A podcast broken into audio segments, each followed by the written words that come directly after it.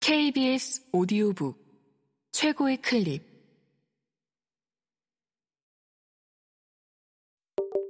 KBS 오디오북.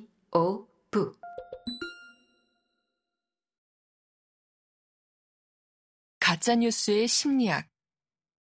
박준석 지음 성우 배아경 읽음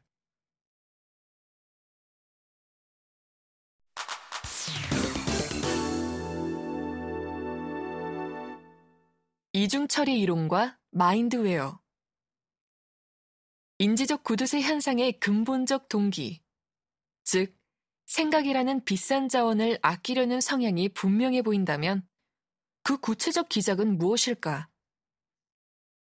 영국의 심리학자 조너선 에번스와 앞서 언급한 타노비치가 2013년 심리과학 조망에 게재한 논문에 따르면 인지적 구두쇠 현상은 이미 잘 알려진 심리학 이론인 이중처리 이론이라는 것과 관련이 있다. 이중처리 이론의 핵심은 간단하다. 인간이 외부 정보를 받아들이고 처리할 때 두 개의 서로 다른 경로를 사용한다는 것이다. 첫 번째 경로는 빠르고 자동적이며 직관에 의존하여 작동하는 반면 두 번째 경로는 느리고 수동적으로 작동하는 대신 정교하다. 사람들은 이 두 가지 경로 중 하나를 선택해 의사결정을 한다는 것이다. 물론 경로의 선택이 의식적으로 일어나는 것은 아니다. 이 주장에 따르면 인지적 구두쇠 현상은 주로 첫 번째 경로를 통해 의사결정이 이루어질 때 발생할 것처럼 보인다.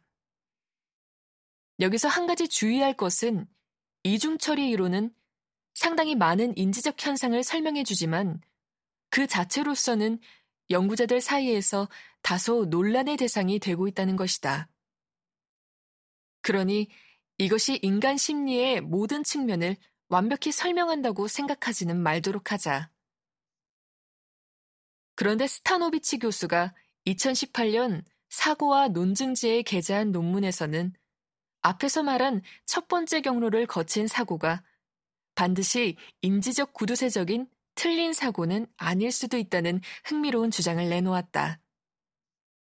스타노비치 교수는 이 논문에서 마인드웨어라는 개념을 사용한다.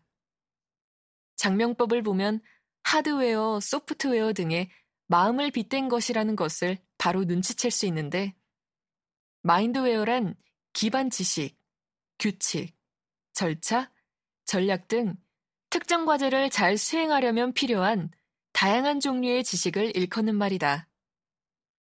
거꾸로 이런 것들이 잘 갖추어져 있지 않으면 과제를 제대로 수행할 수 없다. 이를테면 앞에서 본 CRT 예제를 성공적으로 풀어내려면 1차 방정식에 대한 형식적 이해, 아니면 적어도 그에 대한 직관적 이해 또는 검산의 필요성 등이 미리 습득되어 있어야 한다. 그리고 무엇보다 중요한 것은 내가 틀렸을지 모른다는 일종의 메타인지 능력일 것이다. 이런 것이 결여된 사람은 CRT 과제를 성공적으로 풀어낼 수 없다. 마인드웨어의 역할과 관련하여 CRT와 같은 과제를 수행할 때 첫 번째 경로를 억제하지 못하는 이유로는 다음과 같은 것들이 있을 수 있다고 한다. 첫째, 애초에 두 가지 경로가 내놓는 답이 상충한다는 것을 눈치채지 못할 수 있다. 둘째, 갈등을 눈치채는데 필요한 마인드웨어는 있지만 그것을 작동시킬 필요를 못 느낄 수 있다. 이를테면 앞에서 본 명문대에 간 우수한 지능의 학생들이 CRT 과제를 통과하지 못하는 경우 같은 것 말이다. 셋째, 두 경로가 내놓은 답이 상충한다는 것을 알아채고 필요한 마인드웨어도 어느 정도 갖춰져 있지만 충분한 연습을 거치지 않았기 때문에 첫 번째 경로가 내놓는 답을 억제하는데 어려움을 겪는 경우다. 이 셋 중 하나만 걸려도 첫 번째 경로가 내놓는 잘못된 답을 억제하지 못할 수 있다. 그런데 여기서 반전이 있다. 첫 번째 경로의 작동이 언제나 문제에 대한 잘못된 답으로 이어지지는 않는다는 것이다. 예를 들어 아주 높은 수준의 수학적, 공학적 훈련을 받은 사람이 있다고 하자. 그런 사람은 아마도 앞에 CRT 문제를 보았을 때 뭔가 함정이 있다는 것을 큰 노력을 들이지 않고도 알아챌지도 모른다. 그런데 어느 분야나 어느 정도는 그렇겠지만 충분히 많은 연습을 거친 사람들은 꽤 복잡한 절차를 거쳐야 하는 동작도 거의 습관처럼 하는 것을 볼 수 있다.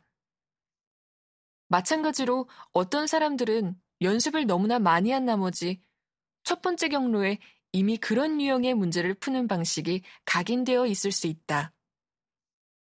이런 경우에는 설령 첫 번째 경로가 활성화되어도 옳은 답이 나온다.